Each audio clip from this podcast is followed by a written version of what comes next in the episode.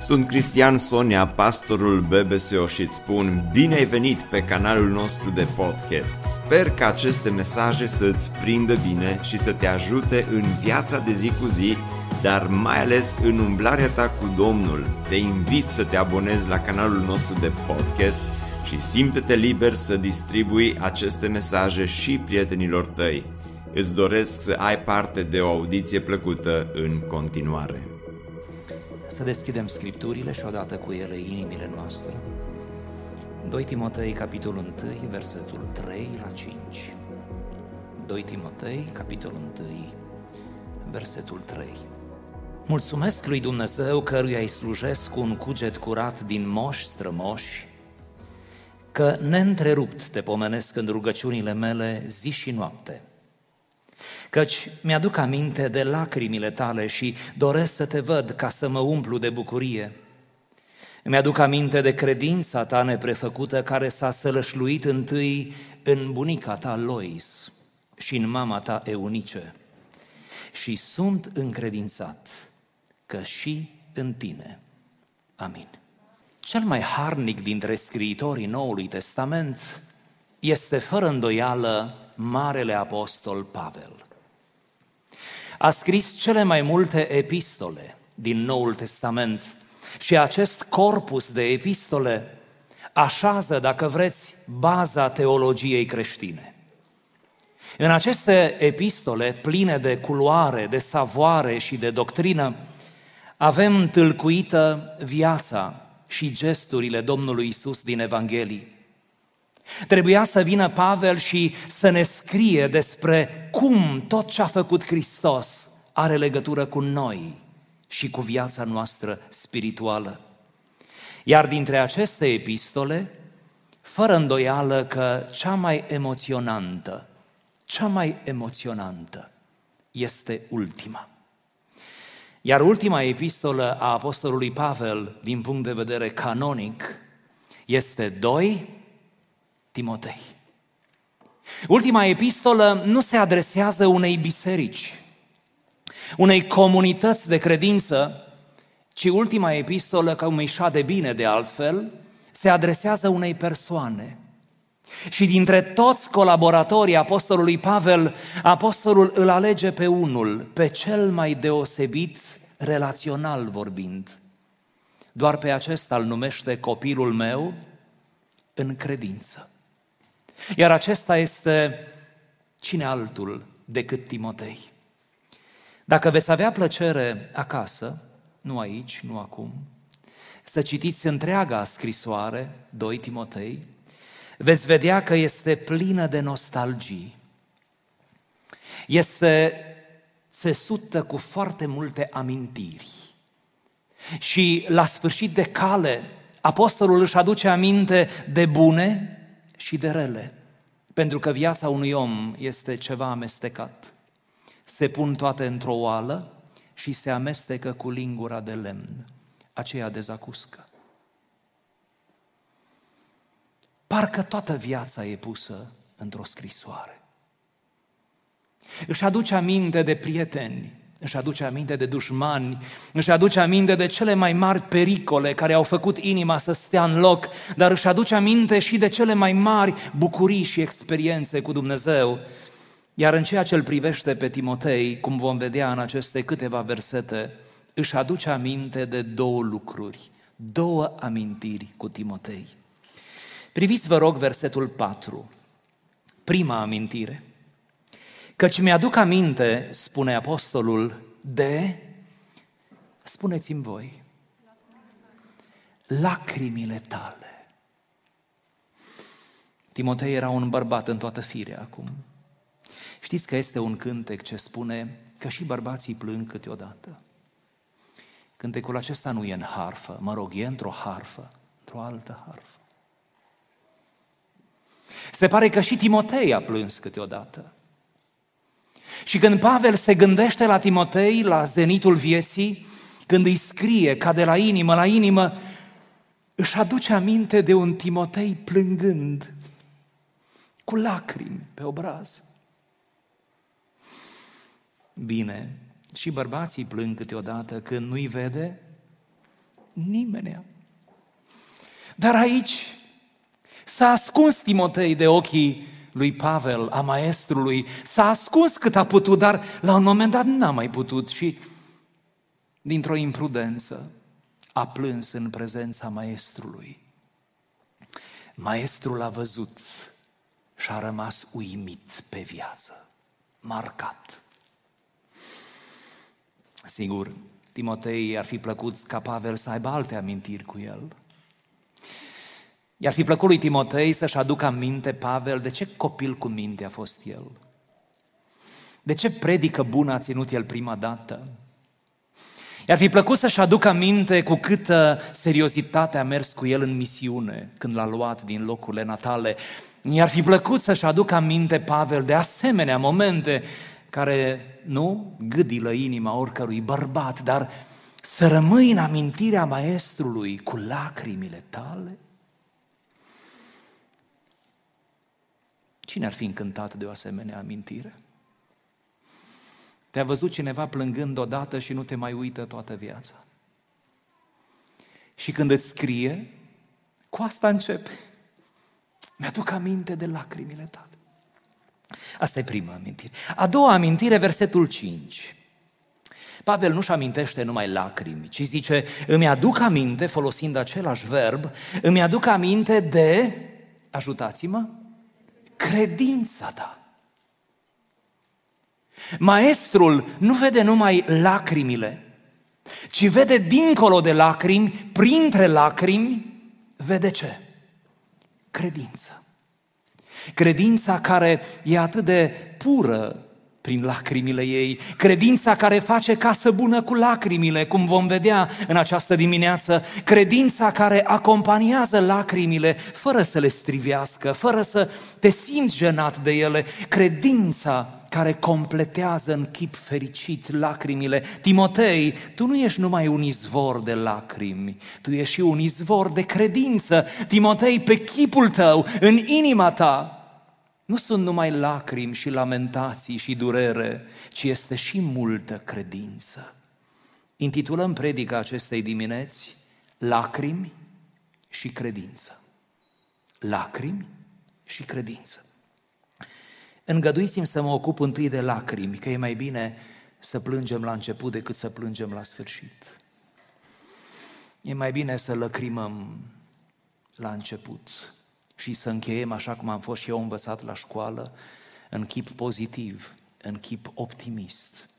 Să încheiem cu zâmbet. Așadar să ne ocupăm de lacrimi. Iată o întrebare pe care o ridic înaintea dumneavoastră. Oare ce fel de lacrimi a vărsat Timotei de Pavel nu mai putea să uite? Oare ce lacrimi, în ce ocazie plânge Timotei în așa fel încât maestrul rămâne uimit și înaintea morții numai despre asta scrie? Dacă citim în Faptele Apostolilor, dacă citim toate epistolele pauline unde mai este menționat Timotei, dacă citim până și prima epistolă ce a fost adresată, nu găsim nici măcar, dar nici măcar o situație, un episod, o, o relatare despre o ocazie în care să fi plâns Timotei. Singurele informații, singura informație despre lacrimile lui Timotei le avem aici, în această amintire a lui Pavel. Oare ce lacrimi a vărsat Timotei?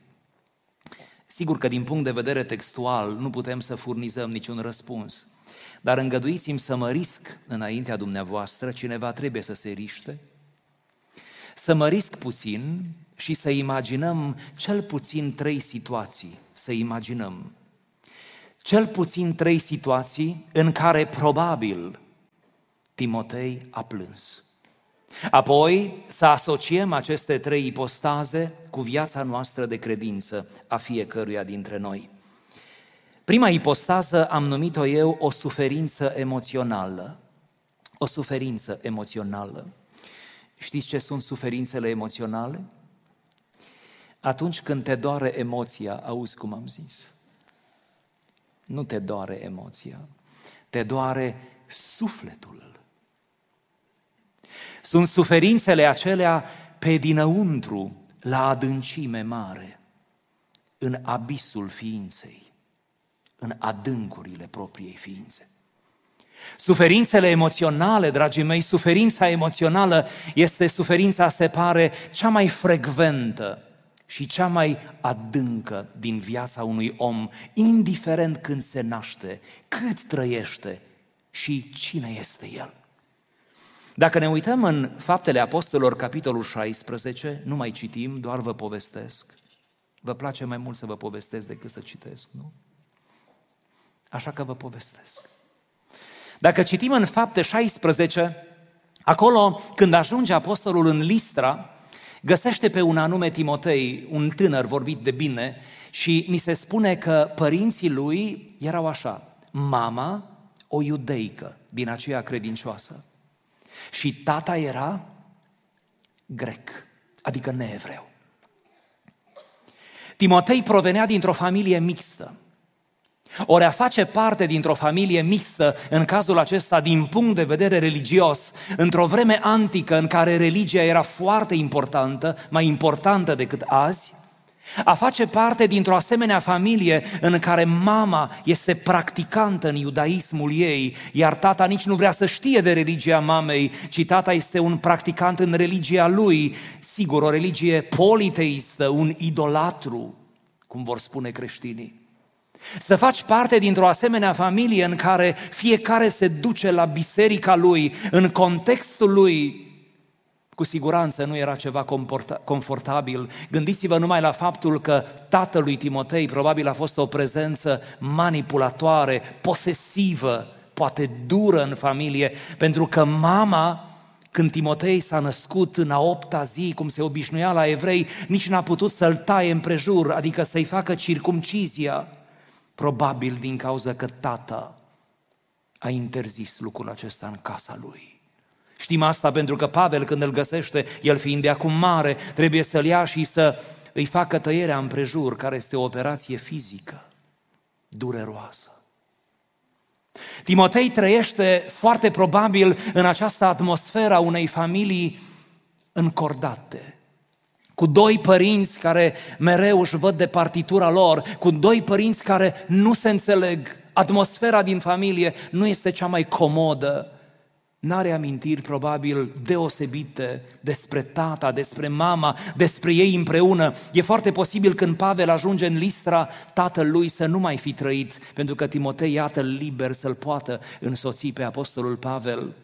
A trecut probabil Timotei prin suferințe emoționale care i-au amprentat viața și care l-au făcut să verse probabil ce? Lacrimi. De altfel, cele mai multe lacrimi pe care le vărsăm și noi în viață sunt în cazul suferințelor emoționale. Când cineva ne jignește, când cineva ne minte, când cineva ne vorbește urât, când cineva ne face un rău oarecare, când cineva ne ignoră, când... Mă înțelegeți? Când un eveniment ni se întâmplă, vărsăm lacrimi, lacrimi de tristețe. Asociem cu această suferință emoțională și lacrimile pe care le vărsăm din ambiție, din dâcă. Știți ce este dâcă? Vărsați uneori asemenea lacrimi? Dumneavoastră nu vărsați, dar eu mai vărs câteodată. Uneori plâng de ciudă și dacă nu plâng cu lacrimi pe afară, cad înăuntru. Plâng de ciudă și de neputință. Și zic, cum a fost în stare, tocmai el, tocmai ea, tocmai așa, la asta să mă aștept. O altă suferință posibilă la Timotei a fost suferința fizică. Și aici nu mă refer numai la circumcizie, ci mă refer la o referire dintr-o scrisoare a apostolului Pavel, unde vorbește despre desele lui îmbolnăviri despre stomacul fragil al lui Timotei, la propriu stomacul. Probabil un ulcer din acela agresiv, care îl făcea ca din când în când să aibă niște crize de durere. O durere acută, o durere pe care nu mai poți controla, o durere care îți storc din ochi fără să vrei ce? Lacrimi.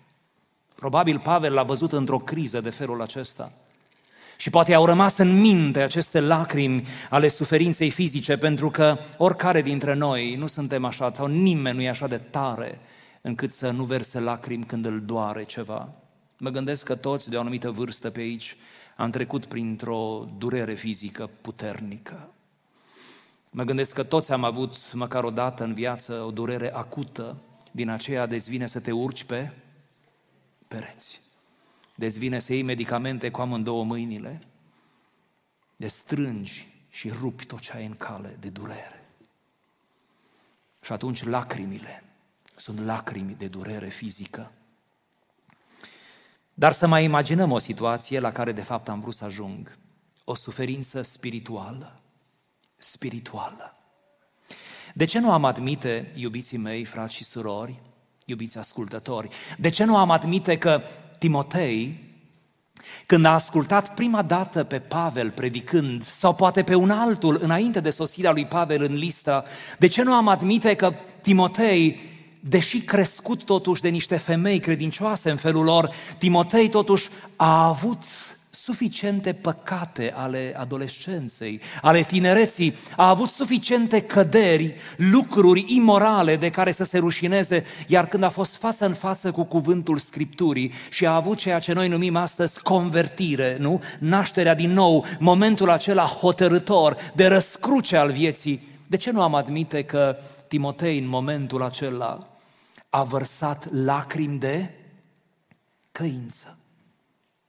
Și-a plâns păcatele înaintea lui Dumnezeu, și-a plâns căderile, și-a plâns ignoranța înaintea lui Dumnezeu. De ce n-am asociat cu lacrimile acestea de căință și lacrimi de bucurie, lacrimi de bucurie pe care le vărsăm și mai rar? Momentele când ceva spectaculos, neașteptat, dar în sensul bun al cuvântului se întâmplă și lacrimăm de bucurie. Probabil Timotei a plâns plângându-și păcatele cum și noi, când ne-am început viața de credință, ne-am plâns păcatele, ne-am plâns trecutul și în bunătatea Lui Dumnezeu ne-a iertat, slavă Lui! Dintre aceste trei feluri de lacrimi, mai bine zis, de suferință, aș vrea să vă întreb retoric, fără să vă las să răspundeți. Auzi, vă întreb și nu vă las să răspundeți. Atâta putere am și eu, n-am mai multă putere. Dar cât am să o folosesc. Emoțional, fizic, spiritual. Dumneavoastră din aceste trei categorii de lacrimi, izvoare de lacrimi, oare unde vărsați mai multe? Unde ai vărsat mai multe? Să vă spun eu, la mine este în ordine descrescătoare.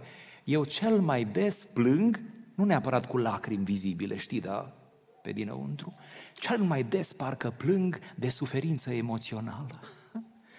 Parcă atunci plâng cum se cade. Adică trebuie cineva să mă supere tare, trebuie ceva să mi se întâmple, să fiu așa de supărat și să mă descarc. Și psihologii zic, nu te reține, băi, descarcă-te, băiatule. Mă descarc.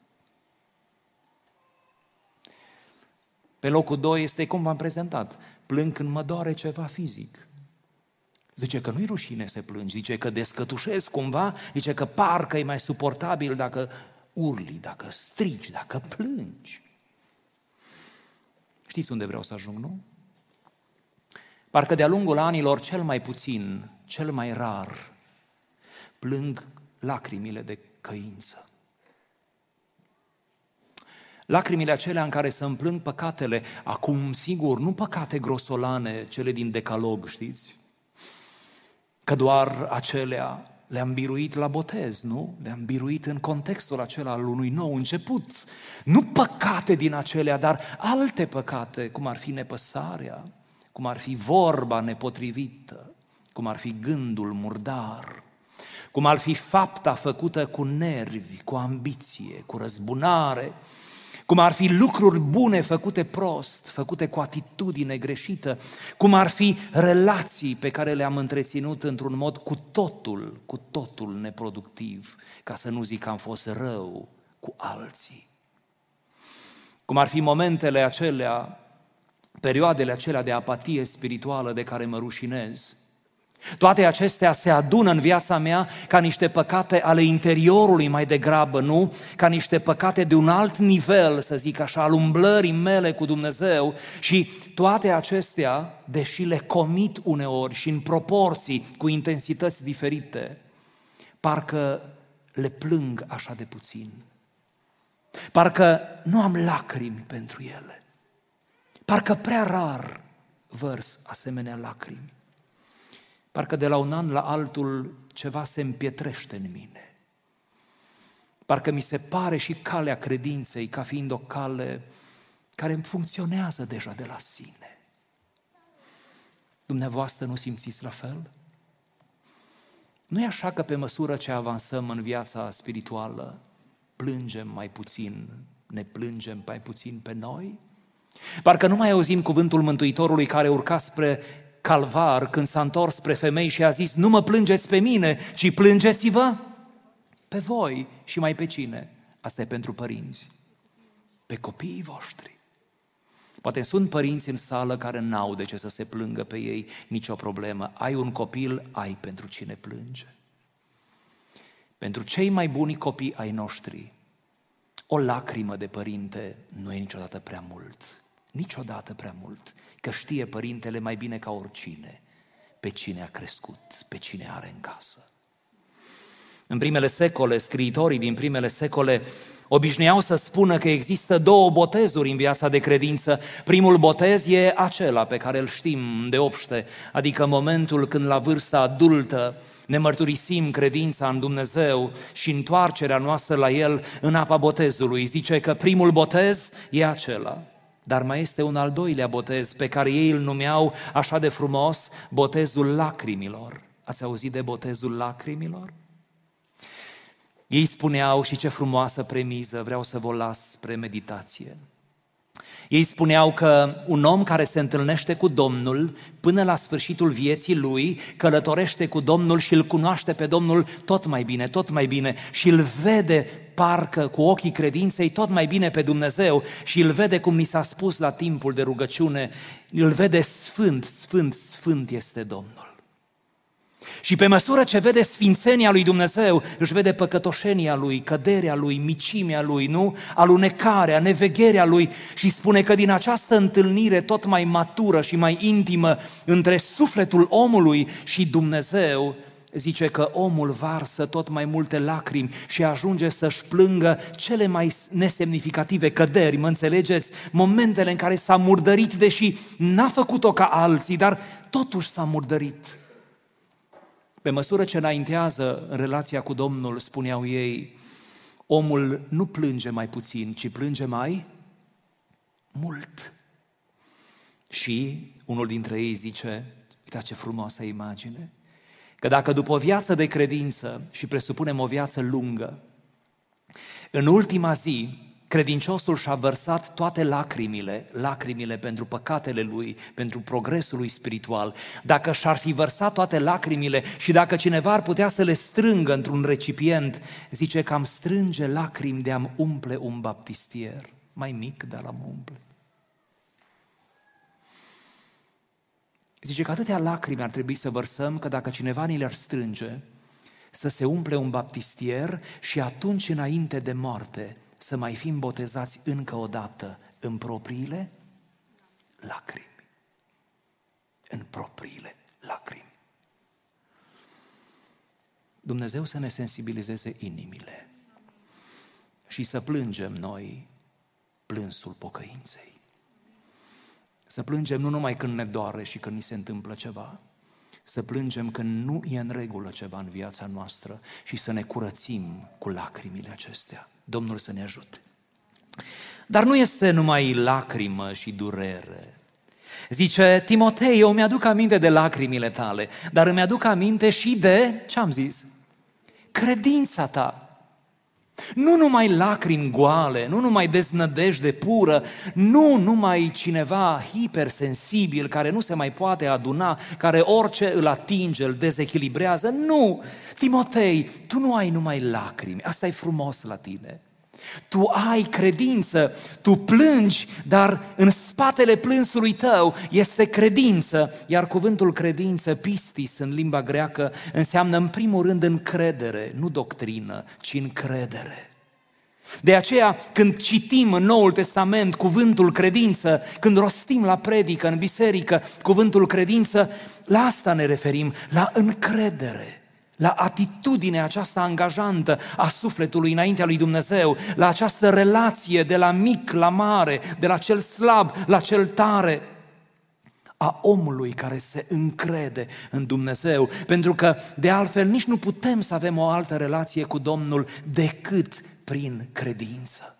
Oare ce fel de credință avea Timotei? Am răspuns la întrebarea cu lacrimile și acolo n-am avut pasaj biblic. Aici avem referiri la credința lui Timotei. Iată câteva elemente. Observați, vă rog, împreună cu mine atmosfera credinței. Atmosfera credinței. Zice, credința care s-a sălășluit sau s-a înrădăcinat întâi în cine? De unde se începe? În bunica ta Lois Probabil Pavel a cunoscut-o. Și în mama ta, Eunice. Asta se numește atmosfera credinței. Sigur veți zice, frate Ghiță, stați un pic, doar Timotei nu s-a mântuit cu credința bunicii și a mamei. Nu s-a mântuit cu credința lor. Și eu zic, nu s-a mântuit. Însă, nu e tot una în ce mediu crești.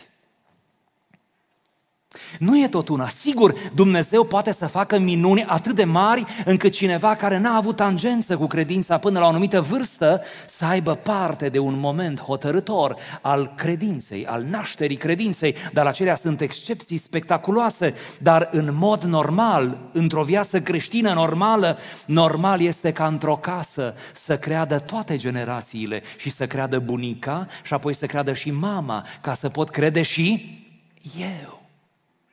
Vă aduc această idee puțin exploatată în comunitățile noastre a unei credințe care trece ca o moștenire frumoasă de la o generație la alta, astfel încât bunica lui Timotei și mama au creat un cadru favorabil ca și Timotei să creadă. Sigur, Timotei putea să nu creadă, putea să fie un rebel, putea să spună nu, cum vedem atâtea situații. Aici a fost un caz fericit. Timotei a spus da, însă rugăciunile bunicii, știți, rugăciunile mamei, exemplul lor, grija lor, preocuparea lor, duminicile dimineața, hai la biserică, mă înțelegeți? Cuvântul lui Dumnezeu însămânțat în inima copilului de tânăr și toate acestea. Dacă avem bunici printre noi, nici nu știu dacă avem, dar poate avem. Dumnezeu să-i binecuvinteze pe bunici și să nu uite ce rol mare au. Dacă avem părinți din aceștia, avem mai mulți să ne binecuvinteze Dumnezeu și pe părinți și să știm ce rol avem. Unul dintre marii oameni de știință ai României de dinainte de 89 locuia într-un oraș mare din România, era profesor universitar, avea deja o vârstă, se îndrepta spre pensie și era foarte apreciat în localitatea lui. O parte din cei din oraș trecuseră prin clasa lui. Peste jumătate din oraș îl saluta pe stradă. Avea o prestanță extraordinară, o mărturie extraordinară. Omul acesta, în timpul comunismului, împotriva regulilor comuniste, atee, mergea în fiecare duminică la biserică. În fiecare duminică. După ani de umblare la biserică, a fost invitat, am zis invitat să sune mai bine, la securitate. N-a fost torturat, n-a fost închis, a fost doar anchetat. Povestește în memorii această anchetă. A ajuns la securitate și ofițerul care trebuia să-l ancheteze era mult mai tânăr decât el.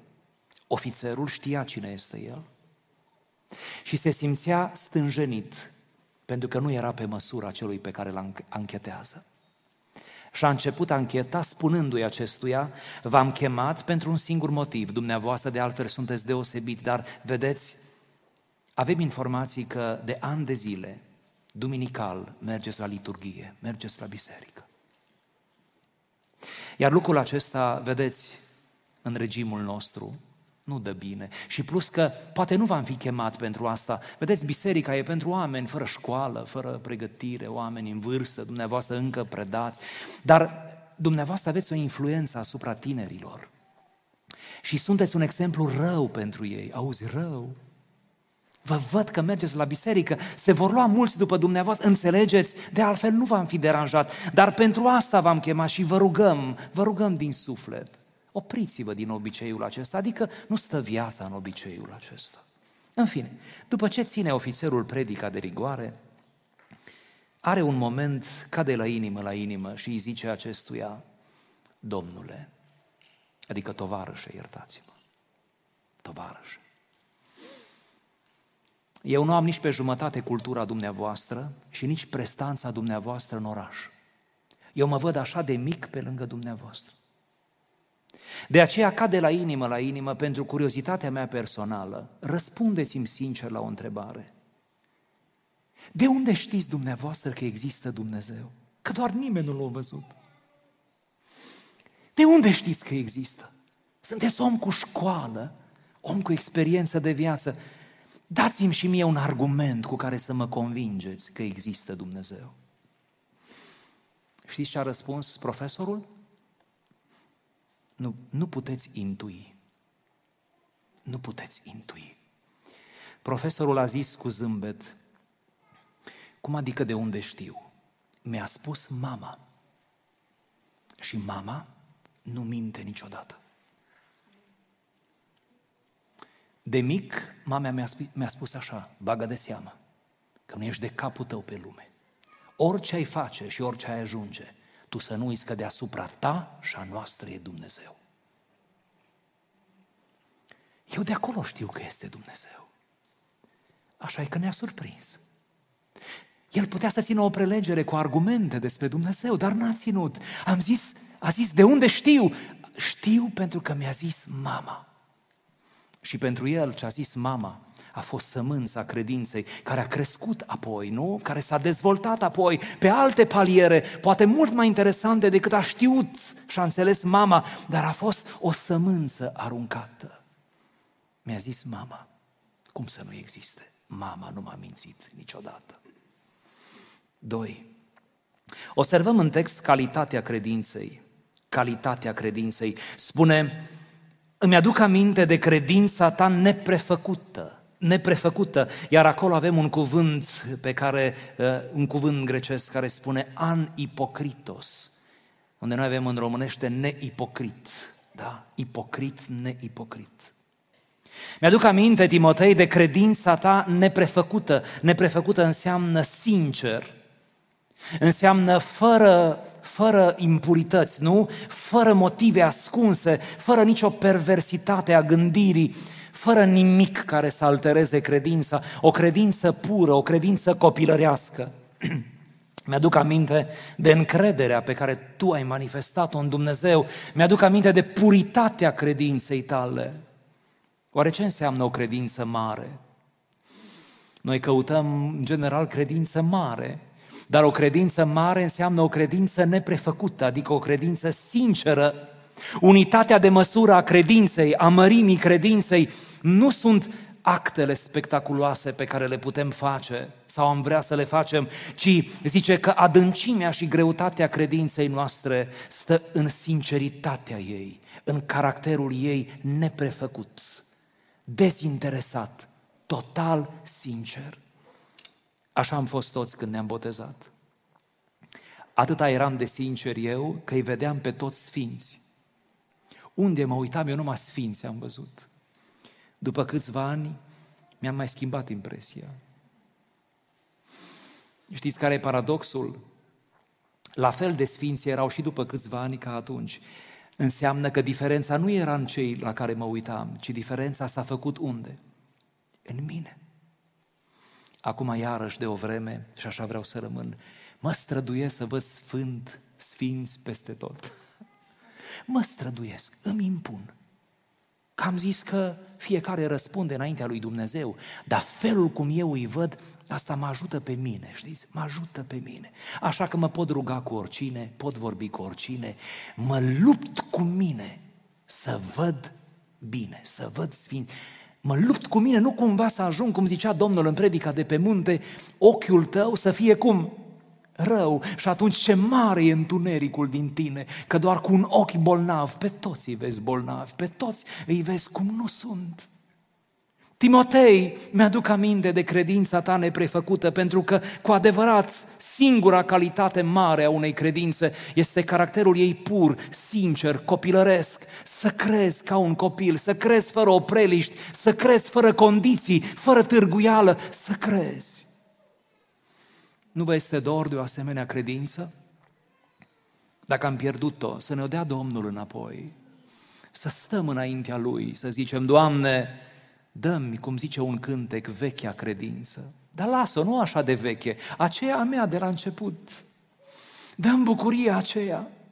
Doamne, ajută-mă să mă bucur cum mă bucuram atunci, ajută-mă să cred cum credeam atunci. Atunci, pentru orice nevoie, cea mai particulară nevoie, că mi-e și jenă să vă spun, da? Nevoi ale unui tânăr, în cazul meu, când m-am întors la Domnul, pentru orice nevoie mă rugam. Acum sunt nevoi pentru care nu mă rog, nu mă gândesc. Auzi ce deșteptă m-am făcut. Nu mă gândesc și pe cine să sun și cum să rezolv. Și culmea că sun uneori și apuc a mă supăra pe prieteni, știți? Acolo te duce necredința, la supărare. Și aștept de la oameni ce de fapt nu poate să-mi dea decât cine credeți. Dumnezeu, slavă Lui. Și apoi rușinat mă rog și zic, Doamne, iartă-mă că nu m-am rugat din prima, dar Tu mă primește și acum. Primește-mă ca pe elevul care nu și-a făcut tema. Primește-mă, Doamne, primește-mă. Și nu odată mă primește Dumnezeu, căci bun e Dumnezeu. Credința care te urcă spre cer înainte ca să pleci definitiv. Credința care te ia de aici, din realitatea acestei lumi, uneori atât de apăsătoare și te poartă, iată, spre alte sfere ale sufletului. În al treilea rând, pe lângă atmosfera credinței, calitatea credinței, avem asumarea credinței. Apostolul Pavel spune, s-a sălășluit credința în bunica ta, în mama ta, dar eu sunt încredințat, acolo este, sunt convins, nu am niciun dubiu că aceeași credință s-a sălășluit și în tine. Asumarea personală a credinței. Cum ar fi dacă v-aș spune că tot neamul meu și neamul a dormit, deci care a plecat înaintașii mei, cum ar fi dacă v-aș spune că tot neamul meu a adormit în credință, în credința în Domnul? nu e așa că ați avea așa o admirație pentru neamul meu? Spuneți că da, vă rog, să nu plec acum trist de aici. Că fiecare ține la neamul lui, mă înțelegeți? Mulțumesc.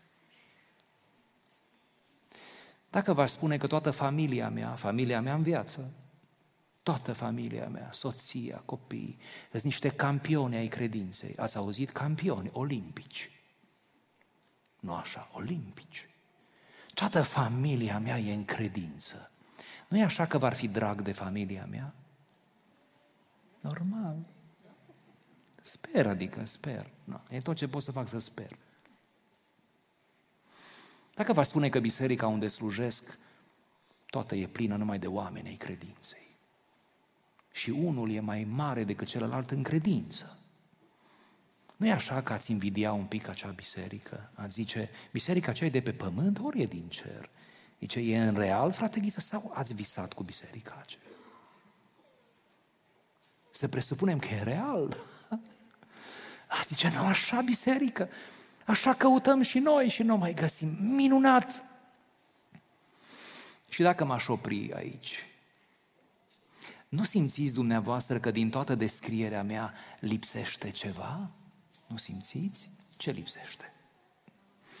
Ceva ce ar trebui spus cu necesitate măcar la urmă, sau frumos mi-ar fi să zic la urmă, nu prima dată. Și la urmă să zic, da, e multă credință în neamul meu și în familia mea și între prietenii mei și în biserica mea e multă credință. E multă credință în mediul în care mă mișc eu, dar este credință și în, ce vreau să zic, mine.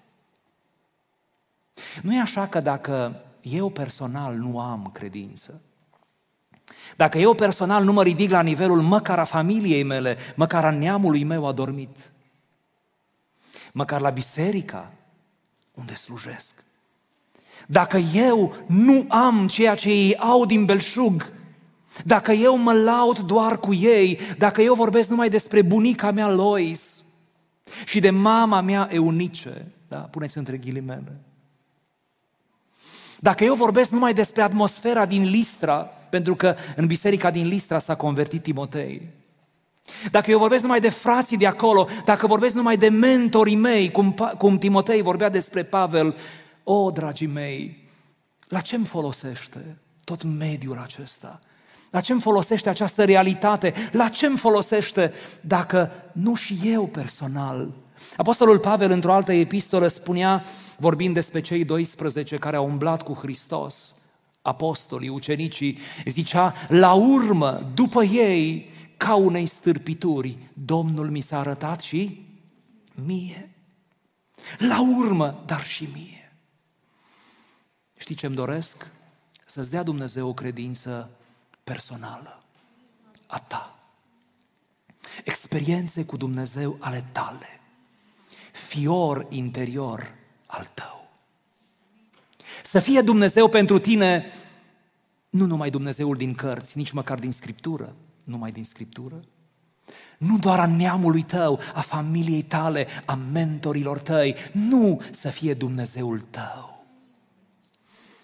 Și în fine, să concludem spunând, nici lacrimi fără credință, dar nici credință fără lacrimi.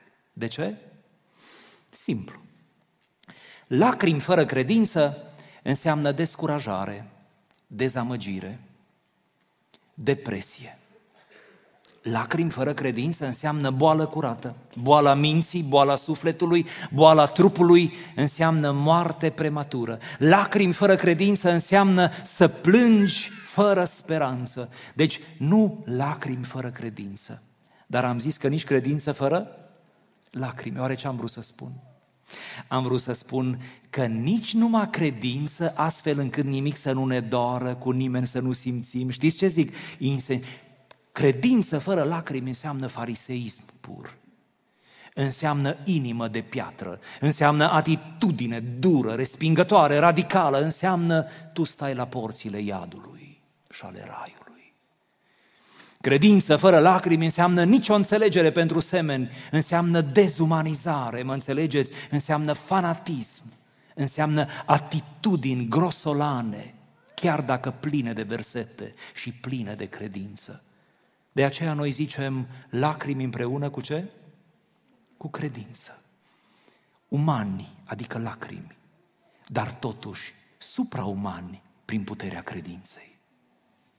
Slabi și vulnerabili, adică lacrimi, dar totuși puternici, încurajându-i pe alții prin credință. Sensibili, într-adevăr, printre lacrimi, dar consolidați întotdeauna în credință. Să ne ajute Dumnezeu. Amin. Ne bucurăm mult că ai ascultat acest podcast și dacă ți-a fost de folos, scrie-ne un scurt mesaj la adresa aminarondbbso.ro aminarondbbso.ro Ne-am bucurat mult să te putem cunoaște, să știm cine ești și de unde ești. Dacă dorești să afli mai multe informații despre BBSO, despre cine suntem, care este viziunea noastră, intră pe site-ul bbso.ro. Îți mulțumesc că ești alături de noi și că ne ajuți să ducem viziunea mai departe. Așteptăm să ne reauzim cu bine la următorul podcast.